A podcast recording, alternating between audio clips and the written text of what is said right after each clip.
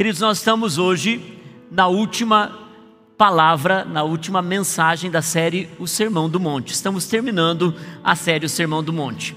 E pastor Marquinhos e pastor Oca fizeram um excelente trabalho nas duas últimas semanas. Fiquei muito orgulhoso deles, de vê-los é, brilhando no Senhor também e colocando a palavra é, no coração de vocês.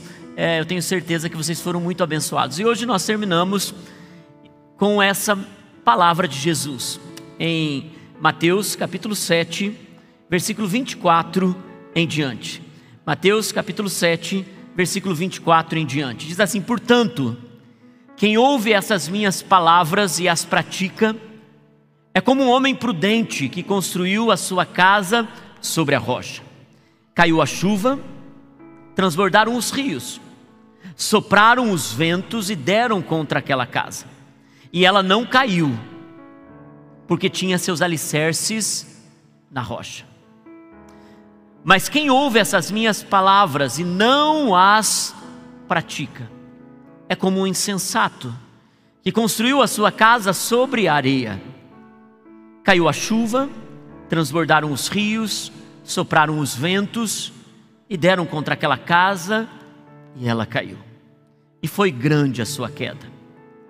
Quando Jesus acabou de dizer essas coisas, as multidões estavam maravilhadas com seu ensino, porque ele as ensinava como quem tem autoridade, e não como os religiosos da época. Querido Espírito Santo, eu oro nessa manhã para que a tua palavra tenha poder, dínamos, uma dinamite no nosso coração para derrubar as casas construídas sobre alicerces fracos e começar uma construção alicerçada na rocha. Senhor, eu oro agora para que o coração e mente dos seus filhos que estão aqui nessa manhã possam ser aqueles que são sábios, sensatos, que ouvem a Sua palavra e as praticam. Senhor, nós oramos agora para que, nesse pouco tempo que teremos juntos, a Tua palavra seja uma dinamite no coração dos Seus filhos. É minha oração em nome de Jesus. Queridos, eu quero compartilhar nessa manhã, ao terminar a mensagem do Sermão do Monte, tudo isso que nós lemos já fala por si. Jesus coloca dois tipos de pessoas: aqueles que são sábios, que constroem sobre a rocha, e aqueles que são insensatos, tolos, que constroem sobre um alicerce em um ambiente perigoso, frágil, sensível. E ele usa um exemplo da areia. E ele usa o exemplo da rocha. Eu descobri ao construir essa igreja que a imagem que eu tinha desse texto não tinha nada a ver com aquela imagem da casa naquela rocha onde os mares, as ondas, a tempestade é, vinham sobre aquela casa que estava em uma rocha, num lugar alto. Eu descobri, ao construir essa casa, que a rocha, na verdade, precisa ser cavada, cavado, solo cavado, até encontrar um terreno rochoso, porque você está em segurança no segundo e você no terceiro e futuramente na casa de oração no quarto piso desse templo. Porque toda essa estrutura, depois de cavarmos, depois que a empresa fez toda a perfuração, ultrapassando os solos, até encontrar um solo rochoso, ao encontrar o solo rochoso, eles colocaram o alicerce dessa casa. Uma coisa eu tenho segurança, isso não vai cair, porque eu sei o material que foi usado, eu sei a equipe que administrou tudo isso, eu sei o quanto custou para que nós tivéssemos um edifício seguro para colocar aqui quatro mil pessoas. É nesse lugar aonde nós podemos entrar e dizer: estamos seguros. Mas eu também sei que para construir isso levou tempo, nós tivemos que investir muitos recursos, e ainda não terminamos. Tem muito o que fazer. Mas o alicerce está colocado, o alicerce está pronto, as paredes foram levantadas. Então nós estamos agora fazendo alguns detalhes, colocando algumas coisas.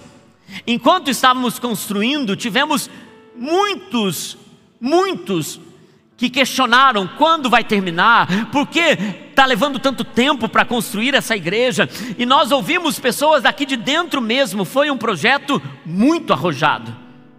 Para que algo desse tamanho? Você acha que vai ter gente suficiente para colocar numa igreja desse tamanho? Lembra a, qual era a nossa casinha? Era uma casinha de madeira. E quando Deus nos deu a visão de construir algo desse tamanho, até eu lutei contra.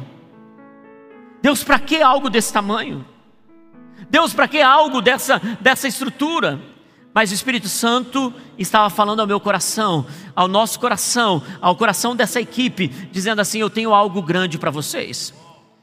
E depois que nós construímos, nós fomos por etapa.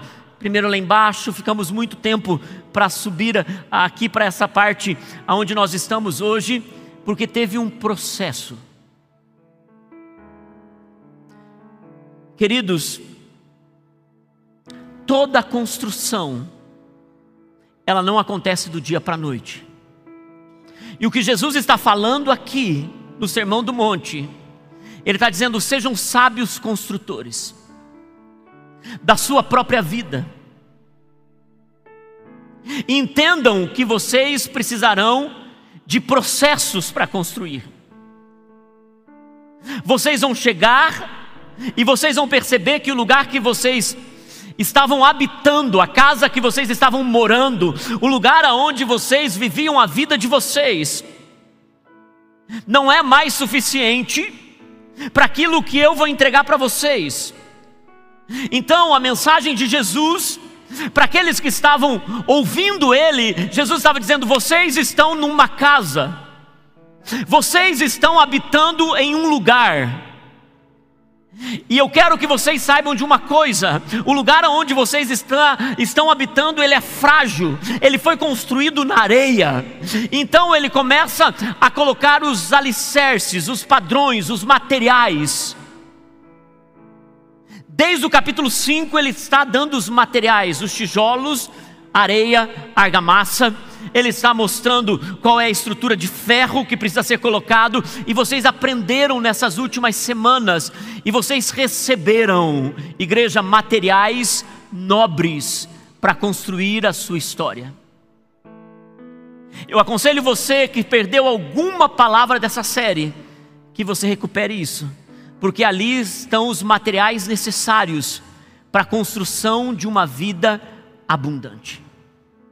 E Jesus está falando com o povo, e eu me encaixo nisso, que muitas vezes nós construímos a nossa vida em uma habitação, em um lugar que é muito frágil.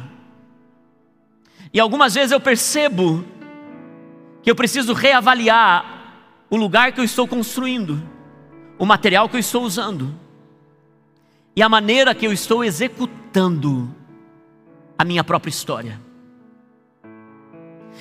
E Jesus termina tão bem o seu sermão do monte, que ele faz a gente pensar um pouco sobre como nós estamos construindo. Eu quero fazer uma analogia sobre os responsáveis de uma construção. Toda vez que você precisa construir, ou Deus começa a mostrar a você que existe um lugar melhor para viver, uma história diferente para contar. A primeira coisa que você faz, você decide adquirir o lugar aonde você vai construir. Lugares são importantes. É por isso que algumas pessoas escolhem alguns lugares que o seu recurso financeiro pode pagar. Outros sabem que gostariam de estar numa área mais nobre. Alguns, ao comprarem um terreno, percebem que depois de terem comprado, você não consegue construir a casa do tamanho que você gostaria. Então, escolher o lugar aonde você vai construir é muito importante. Isso fala sobre escolher uma igreja para pertencer. É nesse lugar aonde você vai estabelecer a sua história, você vai contar a sua história, você vai viver os melhores momentos da sua vida. Quando eu estava trabalhando, eu trabalhei por muitos anos no Boticário, e quando nós nos casamos, nós não tínhamos recursos para poder comprar uma casa, é, comprar um terreno e comprar uma casa. Tivemos a infeliz ideia de construir uma casa de madeira atrás da casa da minha mãe. Eu estava construindo sobre um lugar que não era meu, não pensando no futuro. Graças a Deus que, pela misericórdia do Senhor, seis meses depois, uma oportunidade nos apareceu e nós compramos a nossa casa. Quando nós compramos a nossa casa, ela era uma casa velha, tinha carpê até no banheiro. Era uma casa horrível, mas Deus preparou uma oportunidade tremenda que nós conseguimos por um preço muito baixo, numa área que nós sonhávamos viver, que era na região aqui, aqui perto. Irmãos, aquela casa nós fomos com o tempo melhorando, melhorando, cuidando, arrumando, ajeitando ela. Nós vivemos os melhores momentos da nossa vida naquela casa. Naquela casa eu vi meu primeiro filho nascer. Naquela casa, eu vi meu segundo filho nascer. Naquela casa, eu tive experiências tão poderosas com Deus. Eu vi a gente crescendo, avançando, vivendo coisas tão lindas que nem na minha mínima imaginação eu poderia imaginar Deus fazer o que Ele fez naquela casa. Então, escolher o lugar onde a gente vai construir a nossa fé é importante. Porque ao escolher uma igreja, você vai contar a sua história, a história da sua família, dos seus netos. Você vai ter identidade, você vai ter cultura. Hoje eu estava agradecendo porque eu faço parte dessa igreja. Eu disse, Deus, se eu não fosse pastor, essa é uma igreja que eu faria parte. Porque eu sei tudo que Deus tem feito aqui, a coisa linda que Deus tem construído, e não é através de mim, da Naine, dos pastores, é através de vocês. Porque essa igreja, como diz o pastor Valdemar, não é um prédio, não é estrutura, são as pessoas. Sabe, irmãos, quando eu olho para aquela casa, tudo que nós vivemos naquela casa, que nós construímos, que nós reformamos, que nós escolhemos o lugar, tem a ver com o que eu vivi com pessoas lá dentro. Então a primeira coisa que nós aprendemos no Sermão do Monte aqui é que escolher o lugar aonde você vai construir é importante. A segunda coisa é entender que para construir de forma correta, e não apenas de forma é, rápida e de forma inconsequente, ou no seu achismo de como você pode fazer isso, porque tem gente que parece que não tem especificação e nem qualificação para ser um engenheiro, mas ele desenha e ele diz: não, é tanto que. Meu sogro era uma dessas pessoas. Meu sogro não era engenheiro, mas ele, ele tinha uma aptidão, ou achava que tinha uma aptidão interna para isso. Então, algumas coisas que nós fizemos ali, depois que os engenheiros chegaram, eles falaram assim: Pastor, não precisava de tanto ferro. Ele sempre dizia assim: Não me interessa, o importante é que seja seguro. Mas o engenheiro dizia: Mas pode ser seguro com menos. Isso fala um pouco sobre algumas pessoas que querem construir a sua própria vida espiritual com muito mais religiosidade do que precisa. E são muito mais radicais do que precisa. Tem gente que quer colocar ferro demais. Tem gente que quer ser um radical evangélico. E ele então, ele gasta demais energia e tempo com aquilo que é desnecessário. E é por isso que aprender com um engenheiro e usando a nossa ideia de construir sobre a rocha, o mais importante de toda a construção é o engenheiro. Porque ele vai assinar o projeto e ele vai dizer o quanto você precisa de cada material, e se aquele solo é resistente, e se você tem é, qualificação suficiente para construir cinco andares, três andares. Isso fala sobre aquilo que Deus colocou em nossas mãos. Alguns de vocês são aqueles que vão multiplicar cinco talentos, outros de vocês vão multiplicar três, outros de vocês vão multiplicar um talento apenas. Porque foi aquilo que Deus colocou nas mãos de vocês. Na história da construção, o engenheiro é o nosso Deus. É Ele que determina como esse projeto vai acontecer. E nós precisamos confiar no projeto de Deus em nossas vidas. Nós vamos confiar que Deus está projetando aquilo que vai resistir ao tempo. Irmãos, aquilo que Deus está projetando na sua vida não tem a beleza que um arquiteto vai colocar. Porque o que Deus está interessado em mim e você é que a gente tenha alicerces profundos e que toda aquela estrutura resista ao tempo às tempestades, aos ventos, aos terremotos. Então ele é um engenheiro seguro. E é nesse lugar onde nós confiamos a nossa vida a Ele, nós entregamos nosso coração para Ele, nós sabemos, Senhor, constrói. Algumas vezes Deus diz não para alguns projetos nossos. Algumas vezes Deus diz não, não é adequado construir dessa forma. E ele vai colocando alguns limites ou ele vai ampliando algumas coisas. Irmãos, eu sento com a nossa engenheira aqui, eu digo, Ana, aumenta esses corredores. Ana, dá para fazer isso? Ela diz, pastor, não é possível. Falei, Ana, dá um jeito. Ela diz, pastor, não se dá jeito em projeto estrutural. Mas Ana, eu preciso disso. Para ela colocar a casa de oração no quarto andar, ela teve que fazer uma manobra impressionante. Irmãos, muitas vezes, Deus vai dizer não a alguns projetos que você tem, porque se você fizer daquele jeito, vai cair a construção. Esse engenheiro está trabalhando por você, para que você resista ao tempo e às estações. Às vezes Deus tira coisas de você Deus limita algumas coisas. Deus muda planos. Deus muda lugares. E algumas vezes Deus ainda diz para você: pode vender esse terreno, pode se mudar, porque aqui não cabe a construção que eu tenho para você. E se uma construção precisa de um engenheiro, que é o nosso Deus, a construção também precisa de um arquiteto. Que é a pessoa que vai deixar essa construção com uma cara mais bonita. Vai fazer projetos baseado naquilo que está firme, projetos que vão ser adequados, vai usar aquele ambiente para ter um aproveitamento melhor.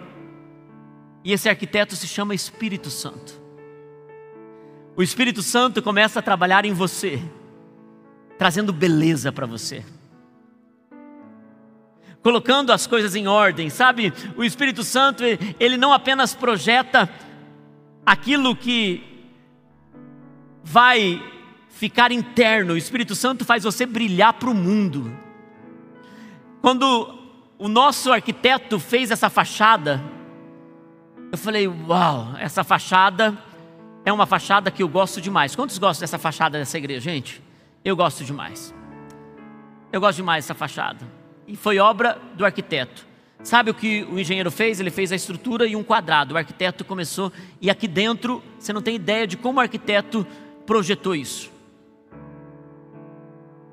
O Espírito Santo começa a fazer isso com você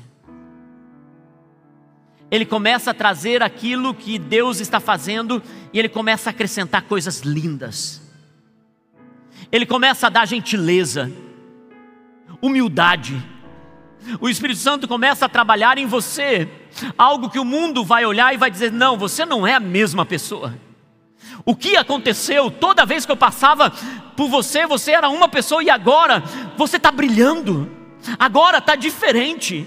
Você mudou sua linguagem, você mudou a sua visão de futuro, você mudou a forma com que você trata as pessoas. Você era um pecador e agora você levanta a bandeira da santidade. E o Espírito Santo começa então a trabalhar em nós coisas que são de extremo valor para o céu. E ele começa a edificar uma linda casa para Deus e para as pessoas que estão ao nosso redor. Mas irmãos, todas as vezes que um engenheiro trabalha, o arquiteto trabalha, ele precisa de uma pessoa chamada mestre de obras. O mestre de obras, ele pega todo aquele projeto. E ele começa a fazer as compras, a organizar para que a execução seja feita, e ele então contrata os auxiliares. O mestre de obra, na visão do Novo Testamento, é o líder da igreja, é o pastor da igreja, é um líder de GC, que está ajudando no processo de construção daquilo que Deus projetou, que o Espírito Santo embelezou, e agora o mestre de obra vai dando esse recurso ele é experiente para dizer: não vai por esse caminho, não coloca esse material, precisa de mais. A quantidade de areia não pode ser mudada. Olha, esses ferros não precisa colocar mais ferro, coloca só isso. E é isso que o pastor da igreja precisa fazer. Gente, não pode ser muito religioso. Gente, vamos ser mais amável. Gente, vamos olhar para o mundo com carinho. Gente, a pregação de vocês é daqui para fora. Gente, amem quem está chegando para a igreja. Gente, sejam generosos e os pastores e líderes fazem isso. Mas, queridos, quem executa de fato tudo isso é o servente, é o Zé Oreia. Quem executa tudo isso são os auxiliares. É o pedreiro que carrega o carrinho de massa é o pedreiro que está ali o dia todo, levantando aquela construção. É quem trabalha duro. Vocês são os serventes. Vocês são os pedreiros. São vocês que estão trabalhando duro. Para que todo projeto de Deus, para que todo ação do Espírito Santo para que todas as dicas do mestre de obra, quando vocês saem daqui, são vocês que carregam os carrinhos pesados para construir a sua própria vida. São vocês que estão ali, chegando cansados em casa, depois de uma luta tremenda para tentar ser o melhor cristão, um melhor pai, uma melhor mãe. São vocês que estão na luta do dia a dia. São vocês que estão, muitas vezes, no processo de, enquanto carregam a sua história, dizendo: Senhor, por favor, por favor, me ajuda nessa batalha, me ajuda nessa guerra, me ajuda, Senhor. São vocês que muitas vezes desistem de trabalhar na segunda-feira porque tiveram uma queda no final de semana, como muitos serventes e pedreiros. Eu já tive gente trabalhando em casa, você sabe disso. Não foi na segunda-feira por quê? Porque bebeu demais no final de semana. Quantos já tiveram essa experiência? Não apareceu.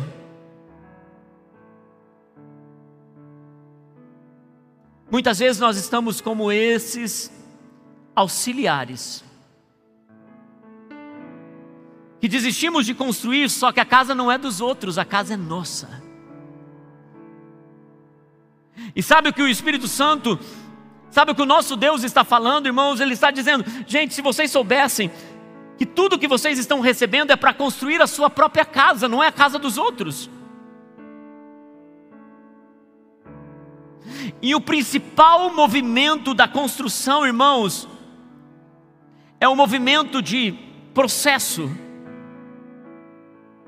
um processo que dói, que vai precisar de todo o seu tempo, que vai precisar de muito investimento. E durante muitos processos de construção, há algo que se chama sofrimento. E o sofrimento é um dos produtos mais caros dessa construção. Quando Deus começa a construir algo na sua vida, Ele não disse que você não teria tempestade. Ele não disse que as águas não iriam avançar sobre a sua vida. Ele não disse que não teriam ventos fortes. Ele só disse: carregue firme o carrinho. tenha garra e força para continuar construindo. Porque você vai enfrentar batalhas, lutas, sofrimentos, dores, lutos, lágrimas. Existem coisas que chegam na nossa vida que a gente não pode acreditar que o engenheiro, o arquiteto, o mestre de obras não previu. E quando nós enfrentamos esses sofrimentos, como disse o apóstolo Paulo em 1 Coríntios, ele diz: vocês não estão construindo com palha, feno ou madeira, vocês estão construindo com ouro e pedras preciosas. E esses materiais são materiais que passam pelo fogo. E eles resistem ao tempo e à pressão. Eu quero falar a algumas pessoas que estão aqui nessa manhã que você está construindo a sua história e se você está no momento de sofrimento, aonde está mexendo com sua própria estrutura, talvez seja tempo de você rever aonde você construiu. Talvez seja tempo de você colocar algumas estacas para reforçar a construção que até agora estava frágil. Talvez alguns de vocês vão precisar fazer algumas adaptações através do Senhor, através desse engenheiro poderoso. Porque o que você está vivendo até agora precisa de segurança. Alguns de vocês, irmãos, estão no processo de dores, de angústia, e você tem questionado até mesmo se você tudo que construiu valeu a pena. E o Sermão do Monte é um confronto a mim e a você. De que algumas coisas que nós construímos precisam ou serem destruídas, ou precisam de reforço com material nobre. E isso custa. Um exemplo disso, irmãos, quando esse telhado aqui para a gente colocar um forro. A gente fui conversando com a equipe, eu disse, gente, a gente precisa colocar um forro, colocar alguma coisa para a gente evitar alguns barulhos. Mas uma das coisas que eu disse, nós não podemos fazer isso sem ter segurança de que todos os parafusos estão bem firmes e de que isso segura, sustenta aquilo que nós vamos colocar. Meses, gente fazendo avaliação, gente apertando os parafusos. Meses, a gente pegando engenheiro para fazer cálculo, cálculo e cálculo e cálculo e cálculo. É preciso reforço, não é preciso reforço. Mesmo depois de construído, a gente precisa, para cada etapa que nós vamos avançar, nós precisamos reavaliar, repensar, reestruturar trabalhar de novo, e de novo, e de novo. E talvez o que Deus está fazendo na sua vida é trabalhando de novo na estação que você está, porque agora você vai para uma nova frente. Agora você vai para um novo processo, para uma nova hora na sua vida. Então, Deus de novo está dizendo: vamos reavaliar, vamos repensar. Não dá para você colocar uma estrutura dentro disso. Para cada estação da nossa vida, Deus prepara coisas para que a gente continue investindo, gastando energia, porque tudo que Ele tem para nós é um lugar seguro, um lugar de paz e um ambiente onde a glória dele vai vir. Sabe, irmãos, eu não tenho dúvida do que Deus está fazendo na sua história, através da lágrima, da dor. É um processo para mostrar que a sua casa está firme na rocha. E se ela não está, Jesus disse: Se vocês ouvem as minhas palavras e não as praticam, não se enganem. Você está construindo sobre areia. Alguns de vocês ouvem e não aplicam. Vocês saem daqui como se aquilo que Deus disse, aquilo que o Espírito Santo colocou no seu coração com lágrimas, muitas vezes vocês vêm para frente, vocês choram, vocês clamam a Deus, e você sabe que você precisa melhorar aquilo na sua vida. O conselho do pastor, do líder de GC, mas quem decide se vai fazer, se vai vir trabalhar na sua própria história é você mesmo. Na verdade, a segunda-feira começa para você todos os dias. E é nesse lugar onde eu estou construindo a minha própria história.